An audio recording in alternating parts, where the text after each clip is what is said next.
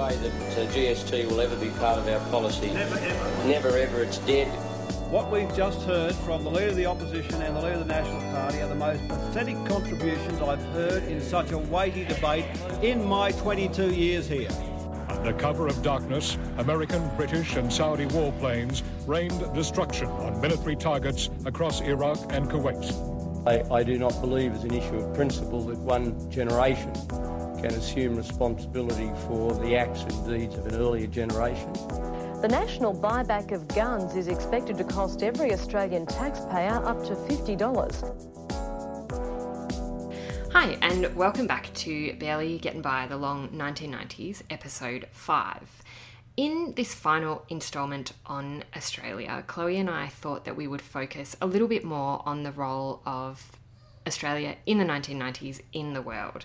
So we spoke earlier about Keating, Paul Keating's attempt to pivot Australia's foreign policy towards Asia. He saw Australia's future as being in Asia. But I wanted to open our discussion, our broader discussion of Australia in the world during that decade by asking Chloe about Keating's place in the kind of new left, um, new Labour, new Democrat dynamic that's going on in the rest of the world. Because it seems like Keating kind of lines up with that dynamic, but maybe just that it's just that the timelines aren't quite in sync. No, that's absolutely right, Emma. I spoke in our episode about New Labour in Britain about how Paul Keating had ins- had inspired um, Tony Blair and his advisors in how to hate effectively in politics. But much more than that, the Hawke Keating governments and their management of the capitalist economy, that did provide a lot of intellectual inspiration to both the Democrats in the US and Labour in Britain. Remembering, of course, there are you know very strong intellectual links between those left of centre parties across the Anglosphere. So yes, I think it's totally fair to say that Paul Keating and Bob Hawke did have an influence on what we saw on the centre left in the 1990s through the work that they were doing in the 1980s. Which raises another question, which is a serious question that a lot of historians are talking about right at, at the moment, which is was Hawke and Keating's Labor Party neoliberal? Yeah, I, I, mean, I've been seeing a lot of like, on Twitter about that at the moment, Chloe, when it comes to debates about the, the so called New Accord and the role of the Hawke Keating governments in that. Um, I, what's your position on, on this issue? Do you think that the Hawke Keating government was, was neoliberal? I think that, and I am going to fudge here purely because I think that, you know, it would take me an hour, a very boring hour, to tell you all my opinions about Hawke Keating and neoliberalism. But it's unavoidable, you know, they were unavoidably implicated in the rise of neoliberalism, in the rise of, of you know, the um, penetration of the market into every aspect of life and society the question we're really asking and that's being debated at the moment is was Labour responsible for the damage that was done to livelihoods and to the social contract under neoliberalism? Or did they protect us from the worst of that? Or was it somewhere in between? Am I framing that as, you know, kind of an impossible binary choice? I will absolutely link to some of those debates in the show notes. Yeah, and they, they are extensive debates, it's worth saying. And it, again, it's probably one of those historical questions that will, will never be resolved to everybody's satisfaction. And I suspect you're right, Chloe, that the, the answer probably lies somewhere in between. And I suppose that my concern with that debate, as as important as it is, is that it tends to focus on the Hawke Keating reforms as either the kind of source or the protection from that damage, instead of focusing on Howard's economic legacy and also Howard's legacy for Australia in the world. Let's talk about that. We spoke we've spoken previously about how Paul Keating had this sort of pivot to Asia for Australia. What was John Howard's? What was his approach to foreign affairs? Well, I think Howard was very, you know, unsurprisingly, he's he's very traditional. You know, he he deeply valued Australia's ties to to the former empire, to the United Kingdom, and to the United States. But I think he, he also differed from both Hawke and Keating in that he he was largely reactionary when it came to foreign policy, when it came to thing came to things that were happening in the world. He didn't have a real ambition to to drive things, and we and we saw that um, play out, I guess, to its, its extreme when it came to the debate about climate change in the 1990s and Howard's you know continual line that Australia is basically there's no point in Australia doing anything about climate change because the big countries are, are where the power and the influence lies. You know, we're just kind of a small fish in a big pond. Yeah, and of course that's you know that's a line of argument that has been resurrected very conveniently by the current Liberal government. What about what about Australia's relationship with the United States? Because obviously we now have a conservative leader, while the while the USA is being led from the centre left. What does how does that shape up? That's right. So, I, I, mean, I did say that that Howard is very intent on preserving and enhancing, I suppose, Australia's relationship with the United States. But of course, he and Clinton uh, don't like each other that much. You know, Howard famously got a very cold reception from Clinton when he did visit the United States. Of course, Clinton was embroiled in the Lewinsky affair at the same time. But of course, ideologically, they they certainly don't line up at all. Um, Howard Howard doesn't really come into his own with the United States until George Bush Jr. Um, is inaugurated as president in uh, towards the end of the decade. But that's not to say that the relationship necessarily suffers while Clinton is uh, president in the US, despite those ideological differences.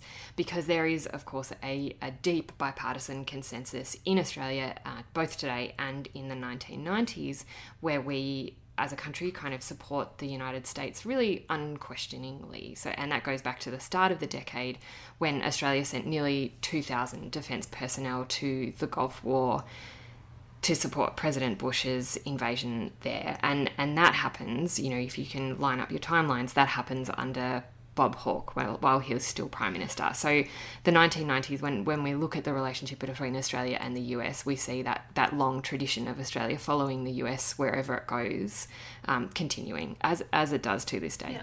And do you think that it would be fair to say, because obviously, you like you said, we're lining up timelines and we're lining up different configurations of government that have, have you know, have, have uh, come from different political parties and different sides of the debate. But would you say that in the in both Australia and the USA that defence spending and militarisation, you know, I guess the basic structure of that is fairly uncontroversial. I mean, we've seen how that played out quite dramatically and heartbreakingly for the US in the 90s, but the fact of military spending, that's that's a consistent feature across these governments, isn't it? Yeah, it absolutely is. And, and close military ties, close ties over intelligence, um, those are all things, you know, we're familiar with today and, and continue in the 1990s. I think the, the interesting parallel that we see beginning to emerge in that decade is the militarization of foreign policy more broadly. So when it comes to Australia, it's especially the the kind of securitization and militarization of immigration as an issue. Okay, and so to come back to Asia, is that something that we see playing out in the 90s under Howard? So Howard didn't he didn't totally ignore Asia, did he, in his foreign policy? No, he, he certainly didn't um, ignore Asia. He he certainly regarded Asia as important for Australia's trading relationship, if not for its geopolitical and, and security relationships.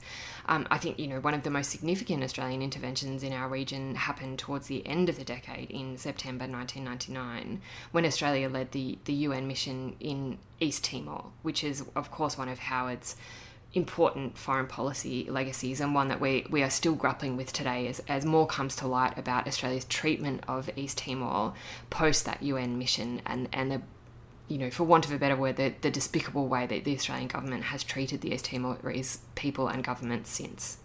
I'm keen to get to that issue of the securitisation of foreign policy. But it would also be remiss of us to not at least mention China because you can't. You, uh, it's impossible to think of Australia's foreign policy today without thinking of China, and I'm interested in how that's evolved from what it was in the Howard years. Well, I mean, I think for what it's worth, that Howard probably would have liked to have thought about Australia's foreign policy without thinking too deeply about China because he saw that relationship, I think, as a very simple relationship, as a as an export import relationship where China takes our, our raw materials and, and drives our mining boom, and that's kind of the end of it. And I think that is is deeply connected both to Howard, you know, privileging overwhelmingly privileging the relationship with the United States as a political and, and military relationship. Um, but it's also deeply related to the to the xenophobia and racism that's swamping Australian politics at this time. We you know we spoke um, in an earlier instalment about Pauline Hanson and her kind of despicably racist comments about the, the danger of Australia being swamped by Asians. So while Howard's maintaining this trade relationship with China, he's also kind of I guess, outsourcing the racism to one nation. And I guess if you think about that at the sort of brutal level of political tactic, it's it would it serves his purposes quite well. It meant that he was able to sort of segment that relationship with China off to to trade rather than letting it, I guess, enter into other into other aspects of politics, which is something that the Liberal Party has really not been able to restrain itself from doing in recent years. Yeah, that that is. I think that is an ongoing issue, and we and we've seen that quite recently with you know Scott Morrison and Donald Trump being so close and and making such a performance of, of Australia and the United States being so close and then and the issue then of course how China fits into that relationship when China and the United States are engaged in a so-called trade war and and the the failure I think of, of a liberal government to to manage that what is an extremely difficult situation but to manage it well. When I think about Howard era immigration policy it's I find that it's very easy for my mind to jump to that post 2001, post Tampa period. But would you say that the, the was the groundwork for that laid in any way in the 1990s? It certainly was. I, th- I think it's really important to acknowledge that any conversation we have about the mandatory detention of asylum seekers, which I think is what we were talking about, that that's kind of Howard's legacy when it comes to immigration policy, that actually started under Paul Keating. Um, so this is this is mandatory detention, which is the requirement to detain any non-citizen who arrives without a valid visa. That was introduced by a Keating Labor government in 1992 in response to um, increasing arrivals from Indochina by boat. So this is a Keating policy. Um, but it was Howard. It was the Howard government that cemented this as a policy, that expanded it and and turned it into the kind of um, seemingly unshakable bipartisan consensus that we are accustomed to today, where part, the parties, two major parties, are trying to kind of outdo each other when it comes to their harshness in um, the way that Australia treats asylum seekers. Yeah, and and again, to you know, I guess I guess kind of to speak to the tactical smarts, um, if not the evil genius of Howard, was he also he not only turned it into consensus, but he turned it into an effect, a very effective instrument with which to wedge the Labor Party and to, to beat up on the Labor Party for decades after. But we will decide who comes to this country and the circumstances in which they come. And I'm, I'm interested in how, you know, I mean, we've talked about a lot about the politics of the Howard era. I'm interested in how that filtered through into culture or how, how that was weaponized in culture. And that's as much out of self interest as anything else because I've got to admit that I I was kind of a nerdy little kid and I kind of completely bypassed Australian culture in the 90s. I think when everyone was reading Tomorrow When the War Began, I was reading uh, classic English novels.